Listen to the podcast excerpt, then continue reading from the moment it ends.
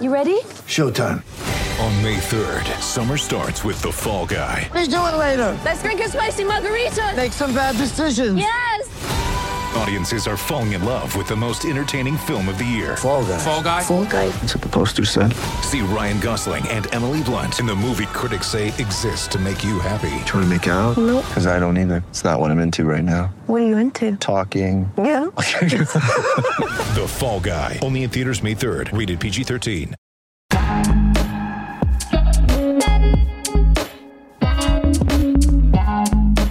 Hey, welcome to Whitlock's Weekly Fire Starters. I'm Uncle Jimmy, and uh, I'm here to give you a rundown of what to expect uh, for your show today. All right, thank you for tuning in. Uh, let's get right to it. On Monday's show, um, There wasn't a show.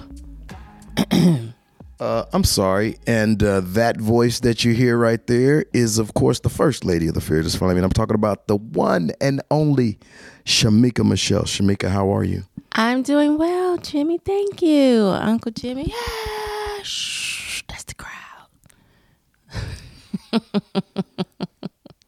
I love her like a play cousin. Anyway, on Tuesday's show, the incomparable Mr. DHS himself, Delano Squires, he guest host on Tuesday, and he bought a great fire starter talking about MLK and the people that have messed up his legacy. Or let's try this. He's talked about MLK and he asked the question Have people messed up the legacy of MLK?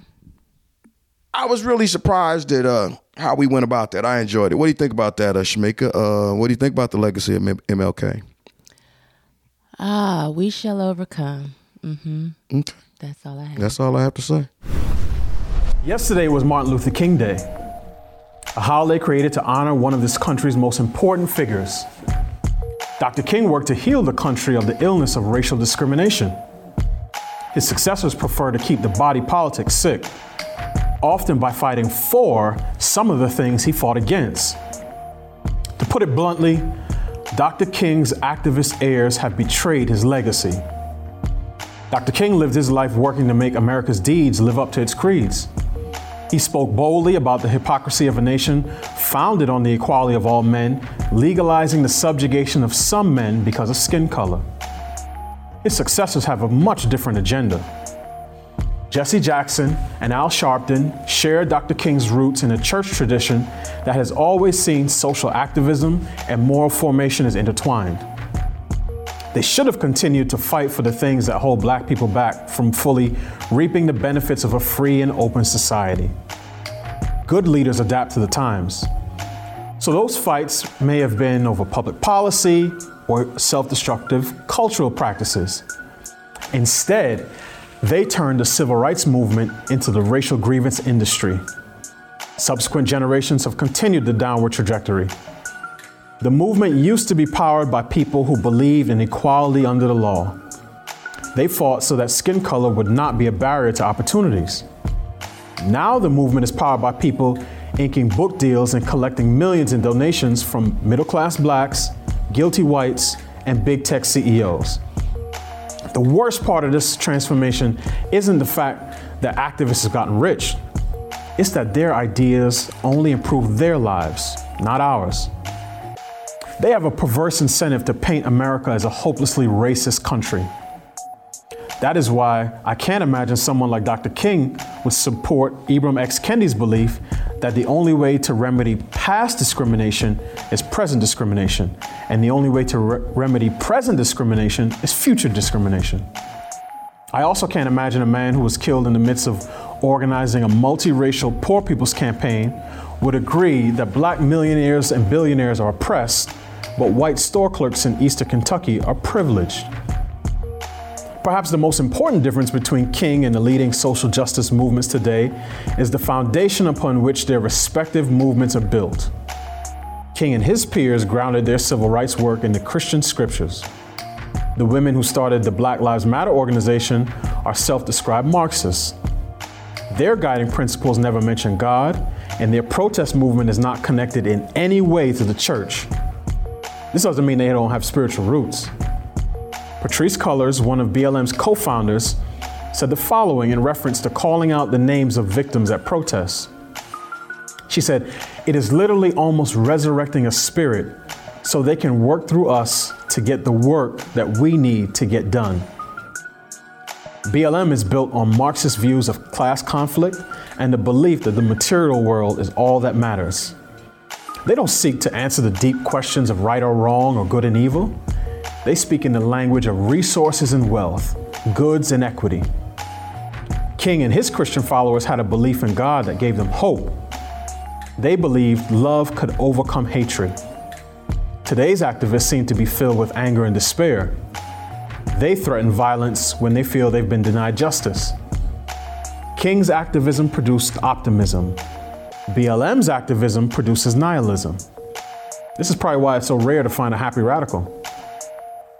Dr. King also differs from today's activists because of his willingness to apply the same moral standards and loving critiques to African Americans that he did to whites. After committing to banishing discrimination and segregation from every aspect of American life, King said the following in a 1957 speech in Birmingham.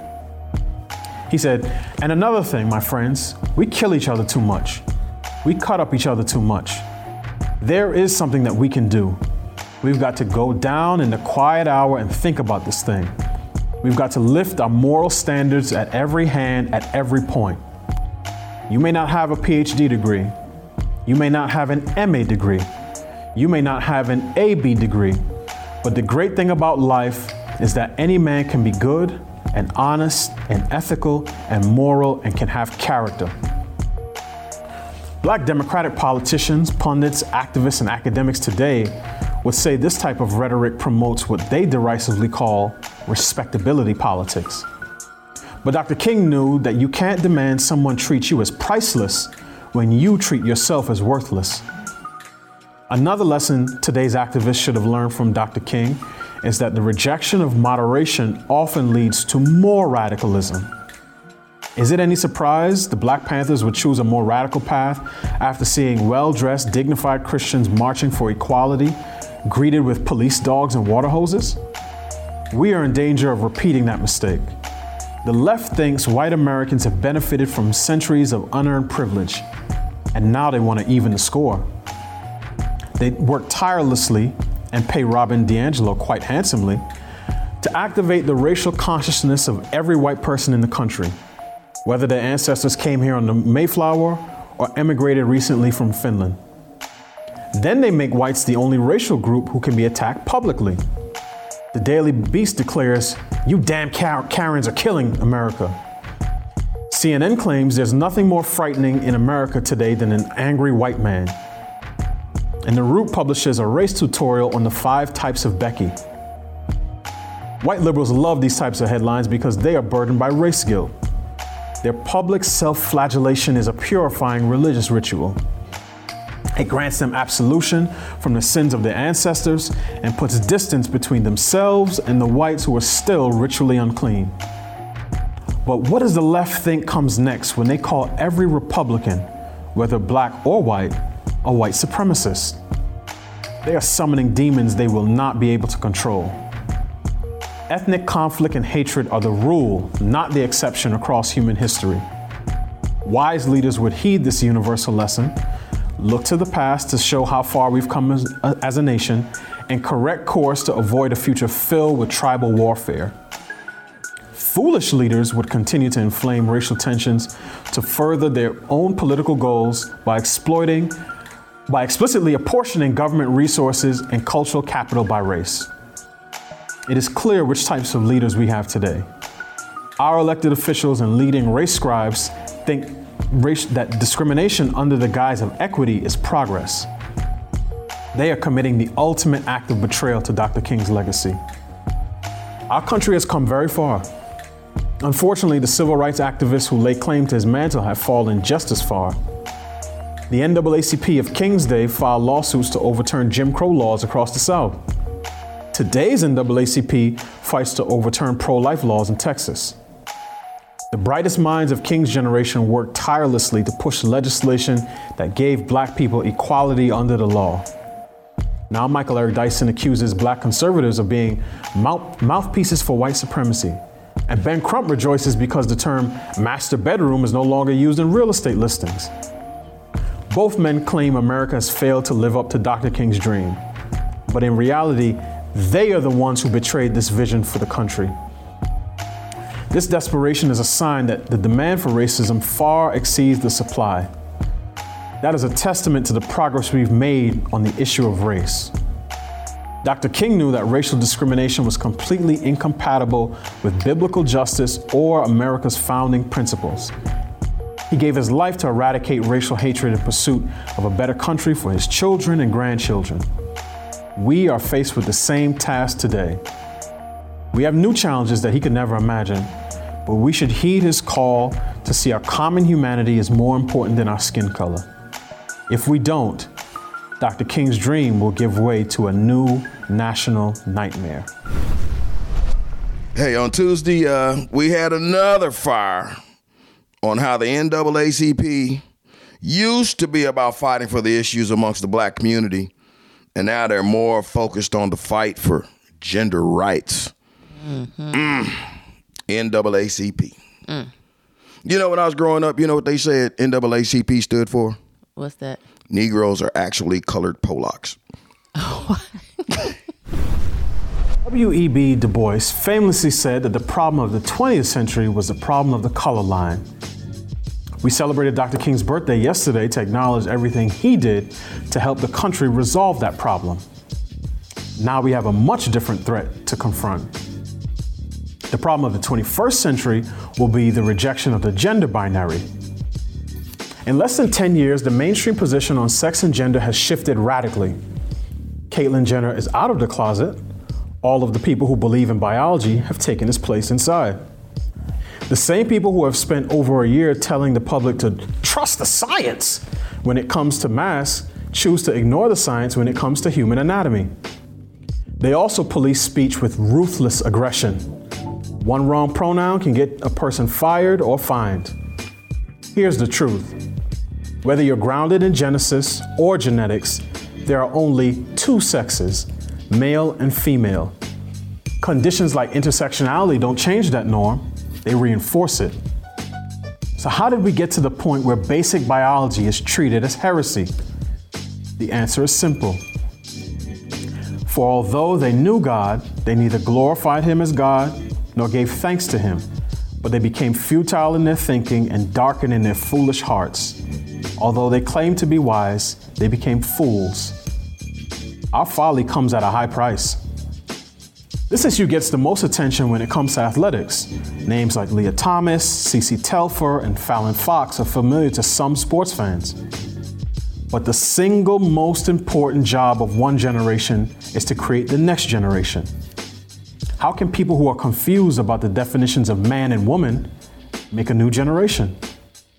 What hope does a country have when most of its most educated and powerful people use terms like birthing person and the masses nod along in agreement like sheep? What, what exactly is exceptional about a country in which headlines like transgender man gives birth after Grindr one night stand while transitioning and he gave birth, he breastfed. Now he wants his son to see him as a man run in public uh, major publications. How long does a civilization have before total collapse when the following quote is accepted as normal? A month into pregnancy, Shade met his current husband, Jordan, 28. Eight months later, Ronan was born in October 2020. Now the pair are raising the child together with the support of friends, the trans community, and the, and the Satanic Temple Church, of which he's a member. How much have our views on the body and the family changed when the featured Father's Day essay on CNN in 2018 included this quote? But when it comes to lessons learned as a toddler, there are some things Sebastian wants to teach Jackson, father to son. One of them is how to pee standing up, something Sebastian does with the help of a detachable prosthetic. We are in a battle for truth. If we lose this, there's no telling how bad things will get. In his last speech before he was assassinated, Dr. King said he'd been to the mountaintop. He said he didn't fear any man and wasn't concerned about how long he lived, because he just wanted to do God's will. We need that type of fearlessness. My desire to return to our senses on gender is rooted in a desire to do God's will. The lie that gender is all about feelings dishonors God's intricate design for man and woman.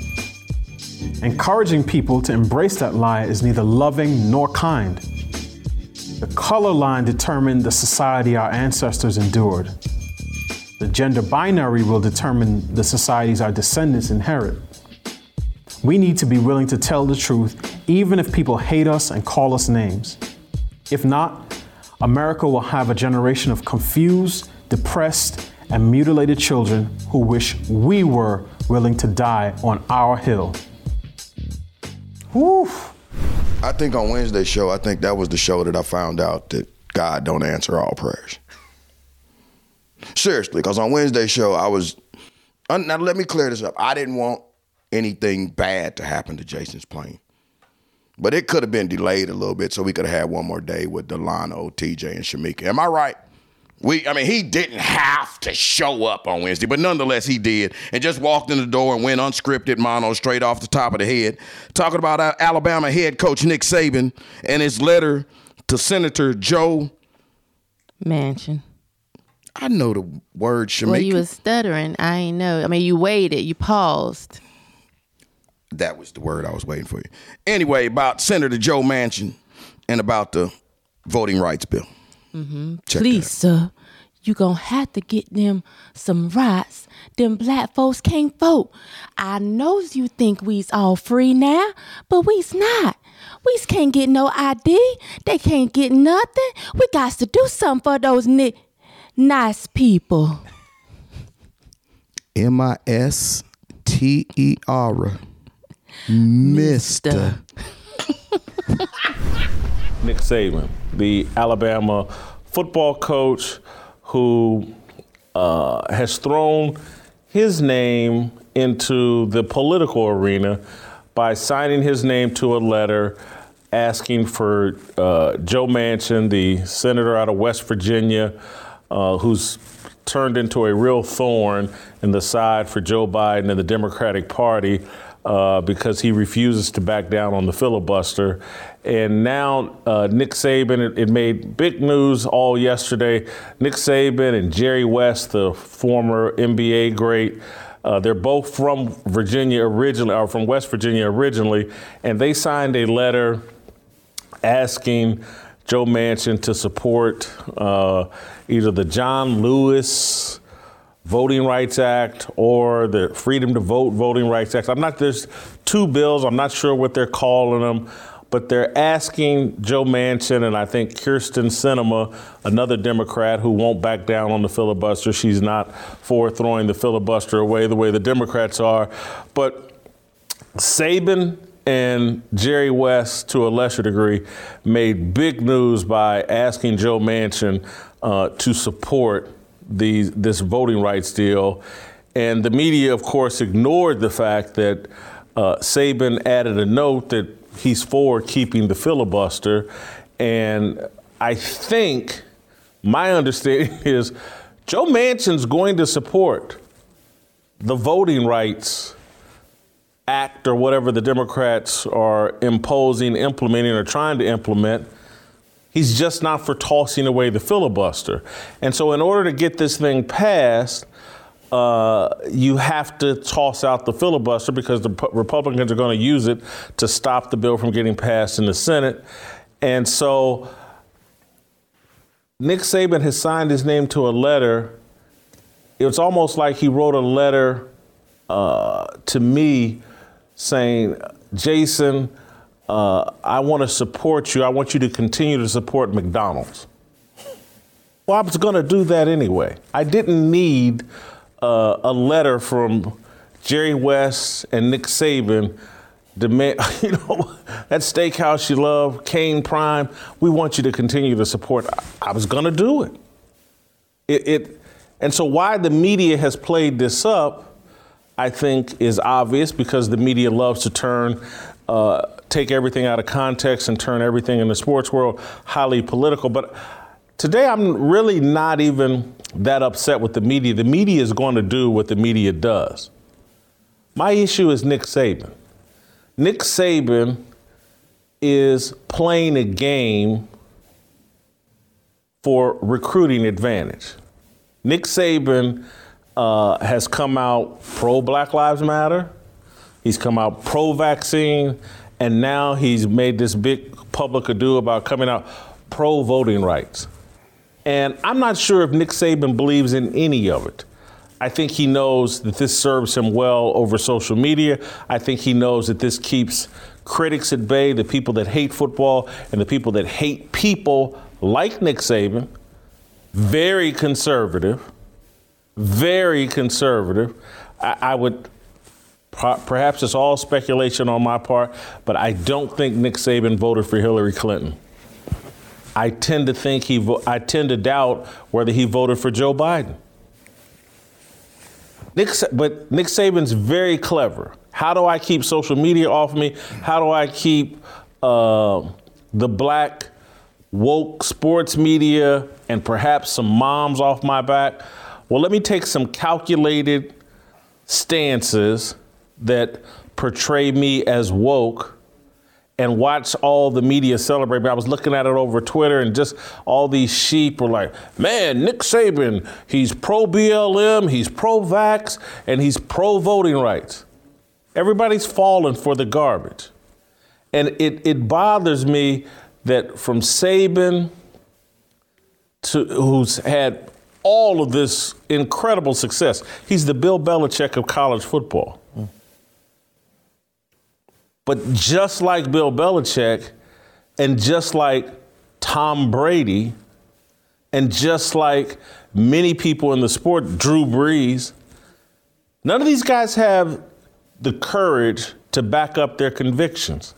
They fold. They're afraid of the woke mob. And so when we are on this show virtually every day talking about being fearless and the weakness of men, this is what I'm talking about, about why the world is falling, is men will not stand on the things that they believe.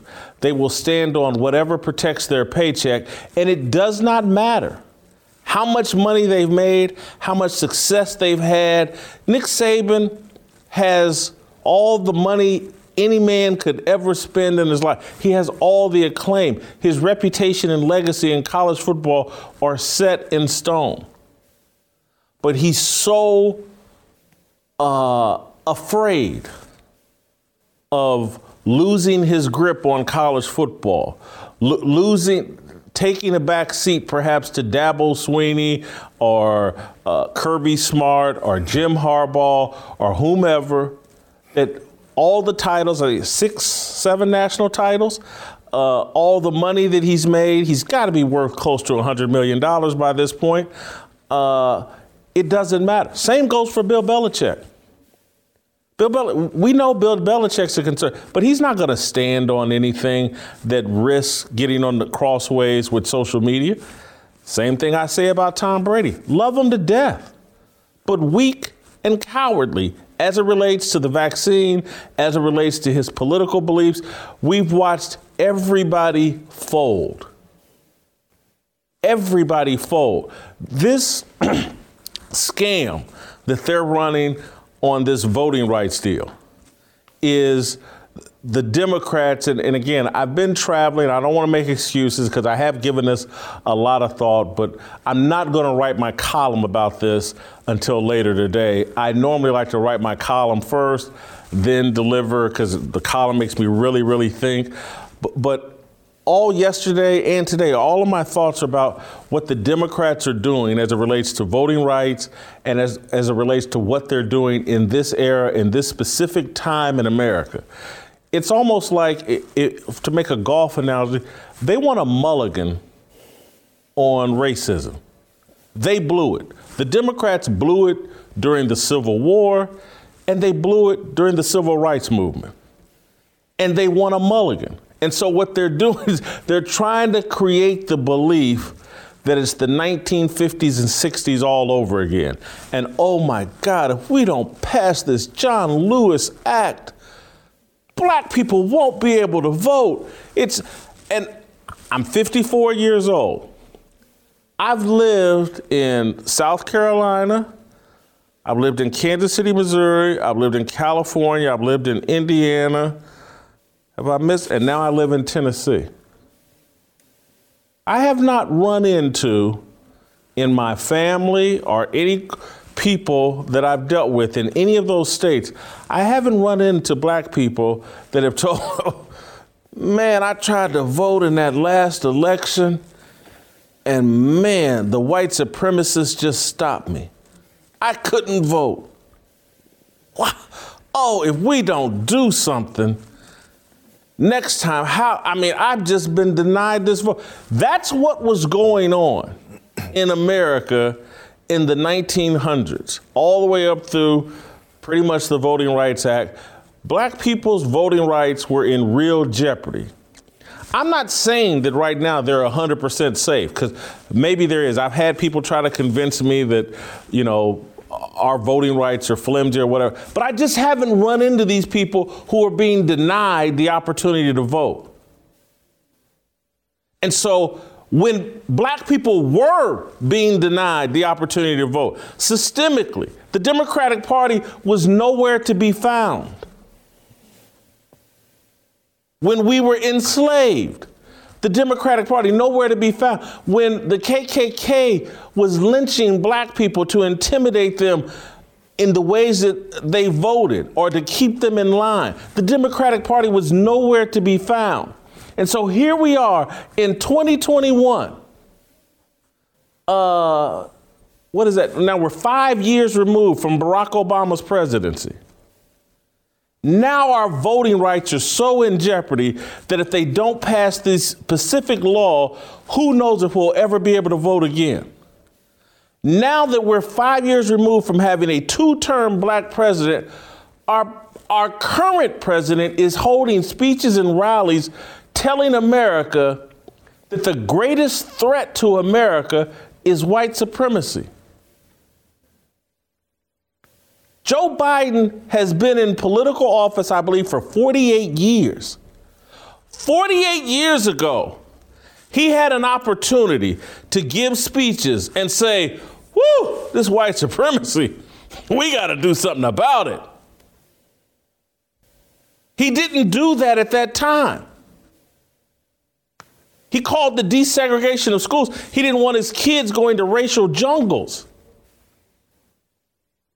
He, he ran around and, and celebrated Robert Byrd, a member of the KKK. When it was time to step up and let your little boys hang, Joe Biden was nowhere to be found.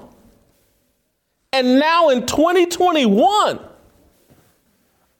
when Dr. Dre and Snoop and Mary J. Blige are the halftime show of the Super Bowl, the greatest, most powerful event we have. They're gonna let a bunch of clown rappers come on and cuss and do all, but black culture's baked in, whatever what they're calling black culture's baked into the greatest event that we put on. And we're supposed to believe, we're supposed to go for the. Now Joe Biden has found his voice and oh, this white supremacy, we just got to stop it. The Proud Boys, they're just going to mess this whole thing up.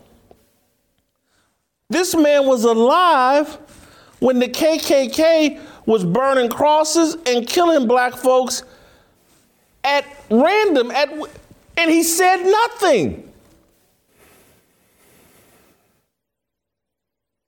There, this is Groundhog Day. This is this is, oh, man, we blew it. so let's use social media. Let's use Facebook, Twitter, Google, uh, corporate media to make everybody believe it's 1955. And now I've found my voice. Me and Stacey Abrams. Stacey Abrams is Martin Luther King, and Joe Biden is JFK. And they're meeting over ham hocks and chitlins to fix this mess. I mean, this is crazy. And it's so out, and for Nick Saban to lend his voice to this kind of lunacy, and he knows it's crazy. He's a coward. And all of us, I, I'm just ashamed of men. I, I really am. Because I couldn't imagine having all of that money, all of that acclaim and success, and still being afraid to say what I think. Mm-hmm. I don't have half of that. And I could care less if everybody over social media hates me. Nick Saban, I, I think, fronts like he's got some, some spiritual beliefs, that he believes in God. And on Thursday, we had journalist Christopher Tremoglie. He's going to be in here to discuss the article on, once again, that transgender bender swimmer, Lia Thomas. Man, you know what? If I'd known that cutting off my wee wee would get me that much attention, I probably would try it. I'd have bought one and then cut it off if if I'd have known. Damn. National news. Adds a whole new term to the meaning, a new following. As a matter of fact, you're on this show, aren't you, Shamika? Yes, I'm on Thursday show. Okay. Mm-hmm. And I think you used the analogy, a very interesting analogy of why the swimmer had the advantage. Correct. He has an extra fin. Mm. Doom, doom. Doom, doom. Doom, doom, doom. Doom, doom, doom, doom, doom, doom, Lia Thomas, I think, was born William Thomas before transitioning. Um, and was an original member of the uh, Penn's men's swim team, swim team, and now is a threat to break all kinds of records in women's swimming. And the Washington Examiner and Outkick have kind of been all over this story and giving a voice uh, to the female athletes on that swim team who have been impacted by Lia Thomas' uh, arrival on the team and arrival in Ivy League sports. And so we, I wanted to kind of start there with a foundation, and then we're going to open it up to uh, a conversation and some analysis and opinion from myself, TJ Moe, and Shamika Michelle. Uh, but let's first uh, bring in Christopher Tremoglie uh, from the Washington Examiner. Chris, uh, welcome to the show. And I guess now understanding that you went to the University of Penn, I guess that explains why you've been able to get some of these young ladies to talk to you about what's going on with the swim team. Yeah, actually, I graduated at the University of Pennsylvania in uh, December 2020. And believe it or not, I actually sat next to William Thomas in one of my classes um, in fall 2018. So I know William. Well, I wouldn't say I know William. I was a classmate with William, um, but I do never have not had to did not know any of that was going on with the whole transgender transition uh, to Lia at all. But yeah, so I know some of the reached out to some of the swimmers to get their perspective. As you've covered and as you can imagine, they're not very happy themselves with what's going on. And who can blame them? It's fascinating that you had a class with William Thomas. And so at that time, there was no discussion about him potentially transitioning to being a woman and competing against female athletes. And, and again, I know you said you didn't know him well, but was there anything that raised an eyebrow to you looking back in retrospect? N- nothing at all. Um, I, I, didn't know him all that well. We were in a Russian class together. Um, so we did, you know, basically like group exercises and dialogue exercises in that area.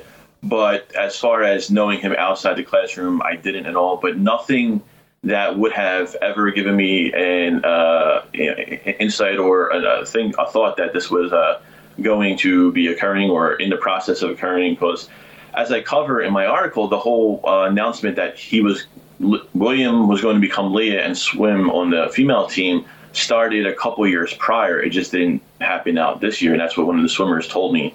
So I, I, I guess that time sort of would have overlapped in which we were in class together, but nothing that I would have ever presumed uh, that this was going to happen, or he, he wasn't. He never spoke of anything of you know that uh, sexual orientation, gender identity, any of that gender fluid, whatever it's called nowadays, any of that stuff. So um, that was never on an op- an idea that I ever thought was going to possibly happen. So there's a bunch of questions that run through my mind with you being this close to the program in the school, but I, I, I just kind of want to start here because I think I've read that Lia, formerly William, is six foot three. And so is he significantly bigger, taller, longer than the other female, other swimmers on the Penn women's team? Well, he's significantly taller than me. I'm six feet tall. Um, and I know that he, I, I didn't know he was six feet three. I figured he was between, you know, six two and six four, so that would make sense. Um, the, the swimmer I know uh, was like five eight, five nine. She was a little shorter than me. So um, definitely there's a height advantage there as well for William. I, and I looked the, uh, the statistics up myself. And as far as the male swimmers, the average height is six feet two inches tall for men, and for women, the height is average is out to be five feet nine inches. So you're talking about a five inch different uh, in, in, height between male and female. That's a huge difference and a huge competitive edge if you're just swimming and you need um, you know as much height and distance as you can, or I guess wingspan or reach, I guess you'd say for probably for swimmers that you could possibly get.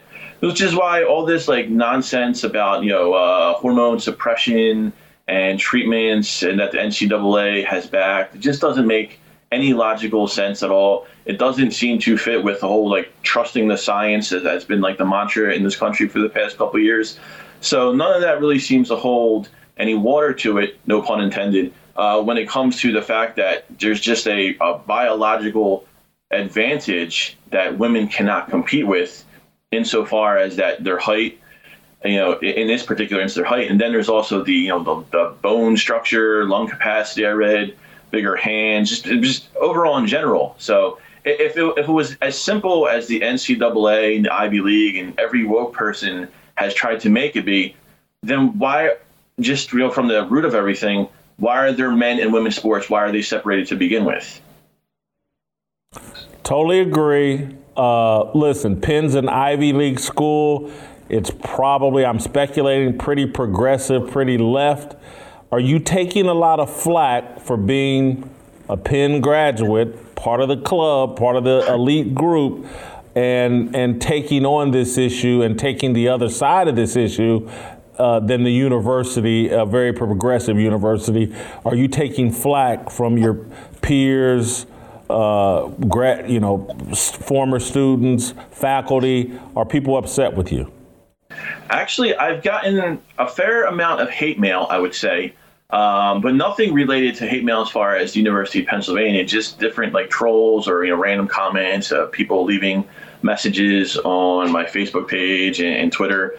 Nothing like nothing as bad as, as some of the articles I have in the past believe it or not, I've actually gotten a lot of praise and thanks for actually speaking up and, and doing this issue um, for women's sports. I have a lot of my female friends who I would even, some who I would even identify as left wing and liberal, um, have come out and spoke and thanked me and have said that, like, we appreciate you doing this. I mean, as much as I appreciate the accolades, all the credit goes to the female swimmer who's having the courage to speak out. So I'm just the scribe here writing everything down. She's the one that deserves all the credit. Uh, but as far as the as comments in general, like it, believe it or not, and I was kind of I literally thought I was going to get attacked. I know Media Matters did a story um, bashing Fox News and pretty much every right wing. Bro, I think your show might have been on there listed as far as like spending too much time covering this story, um, and and they they referenced my article in it as well. But as far as that, I mean, I was it was kind of a little bit surprised as to how much like hate I have not received on it, and it's been mostly positive as far as like bringing awareness to the situation. Which, like I said, I can't emphasize enough. The credit belongs to the uh, swimmer speaking out here.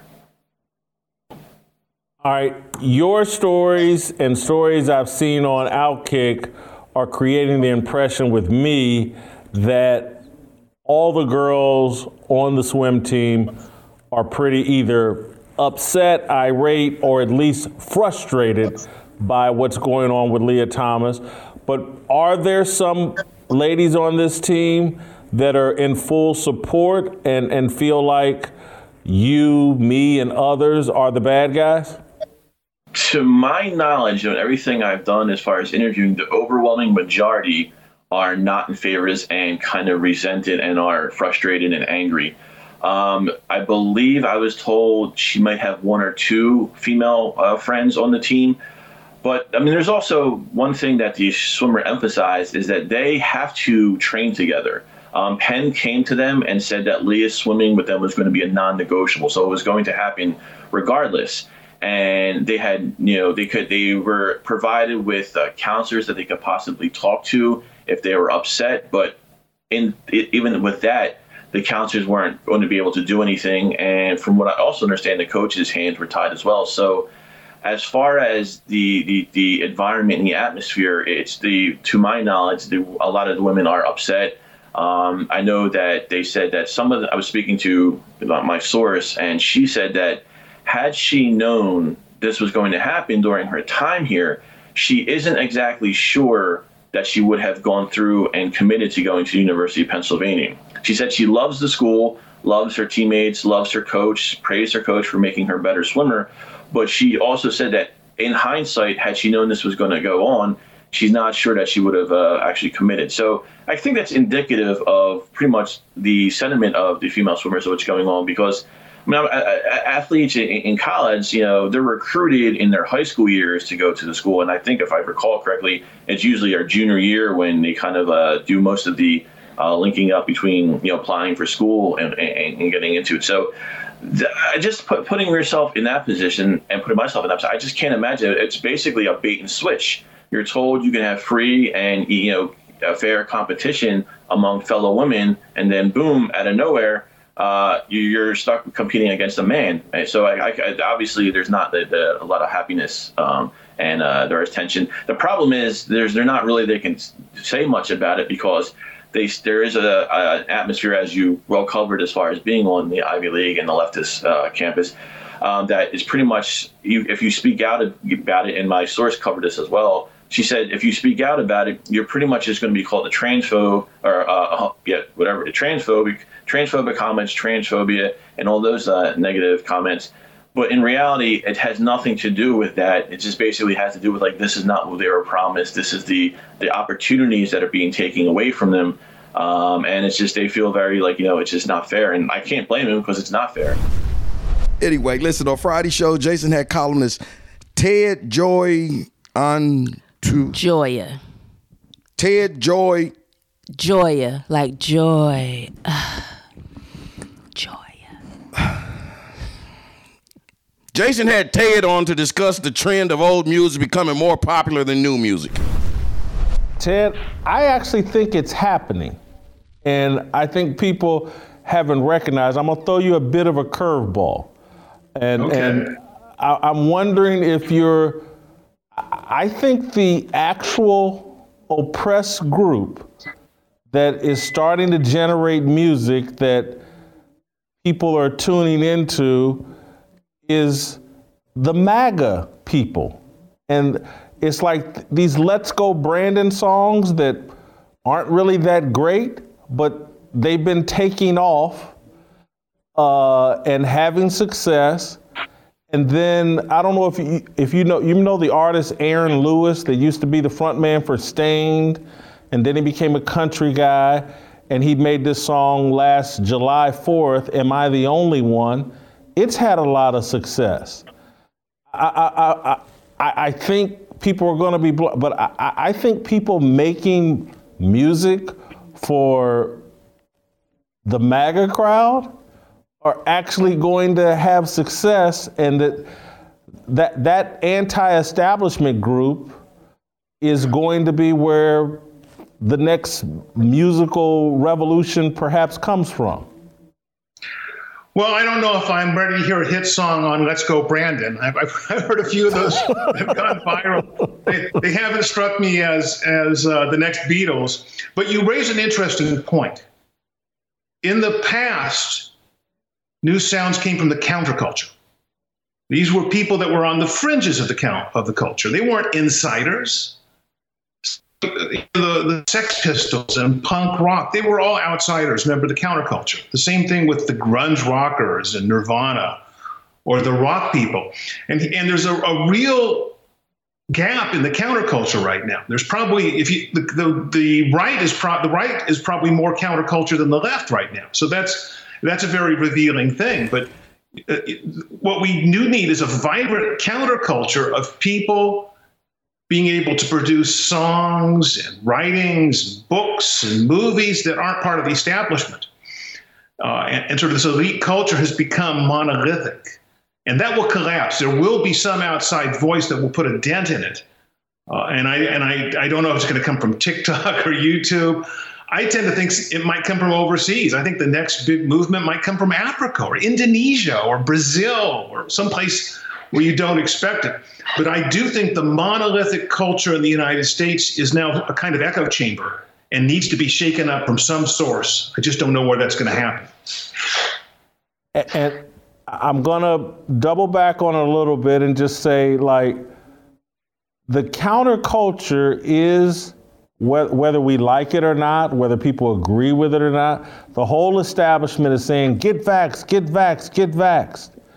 And there are people like that don't want to get vaxxed, don't want to have to show their papers to eat at restaurants. And there's all these people, you know, if you like Trump, you're the worst person in the world, you, you know, this, that, and another. And, and from that is going to come a brand and a style of music that, uh, again, music that is counterculture against the establishment and music that speaks to people's hearts and emotions. And so I grew up on R&B and rap and and rap when it first started, Rapper's Delight was kind of fun, and then I really fell in love with rap with Public Enemy and KRS One, and out of New York there was like this really anti-establishment black pride music that was in rap. And, and then rap just became very materialistic and very hedonistic, and it just lost me I just don't have the same level of passion. And when I look at Cardi B and what she raps, it just doesn't connect with people's souls and hearts. And so I, I just think the artists are like throwing away their audience because all the music is so materialistic and the people that, that seem to want to have a message of some kind behind their music seem to be the people the, the the conservative, whatever, they seem to be having music that with a real message. I, I can't. Rappers aren't even really making social justice music. Uh, uh, they're making you know music about drugs and sex, and anyway, the, I just I read your article and I thought, wow, this guy has captured something I've been feeling for a long time. Like this new music just isn't any good and they're creating an opportunity uh, for people that I'm not sure if they know that they're creating that opportunity for. A lot of people feel the same way you do. I probably the single biggest response I've gotten from my article is people telling me that the problem is with the songs. He said the songs are no good. The songs were much better back in the day. Now I don't completely disagree with that. I find a lot of the current pretty valid too. But I will say the problem is not that there aren't good musicians out there. I listen to new music all the time. There are great musicians out there and there's creative work happening. The problem is the system is broken. It won't give these people visibility. You know, for example, radio stations have such tight formats now that if you came out with a new sound, they wouldn't play it. The formats haven't changed in 20 years. What gets on a country radio station today has to sound pretty much what it did 10 years ago or 20 years ago. Or, or pop or hip hop or jazz or classical music is the, is the best example. Classical music doesn't change in decades. The problem is the whole music scene is, is now becoming like that. So it's, it's not a fact that there aren't good musicians. The problem is they're not being nurtured, they're not being discovered by the music industry, they're not getting supported we need a culture that brings these people wherever they are, whether it's in uh, poor parts of the United States or the inner city or in uh, middle America or overseas. we need to have more institutional support and and and more uh, people that care and will bring them to the attention of us. Because there's, let me tell you, there's great music out there. It's just, it, it's it's not getting a voice. As I said, I'm Uncle Jimmy. That right there, that is the lovely Shamika Michelle. She's the first lady of the Fearless family. Go to youtube.com slash Jason Whitlock. Hit the like and subscribe button and join the Fearless Army and get the new Fearless Army swag gear. I, I keep telling them, you know, get swaggy with it. You know what I'm saying? You know what I'm saying? Swagalicious. That's what I'm talking about. Go, go, go, go out and go out and perch some merch. Indeed. You know what? I need you need to make sure that you post some pictures of you in some of this fearless merch also, Shamika. Well, I've been waiting on some. You know, And- I's, I's work hard, but I's can't get no gear. How's I's gonna let the folk know that I's fearless? Cause I can't, I can't wears nothing. I can't Shamika, wears nothing no more. It was nice having you on the show. Roll of thunder. Guaranteed it was nice having you. They will not have you back. It's over. Roll of thunder. Hurry up, Corey. Don't hit the button while we still have a job. by. She gonna get us all fired.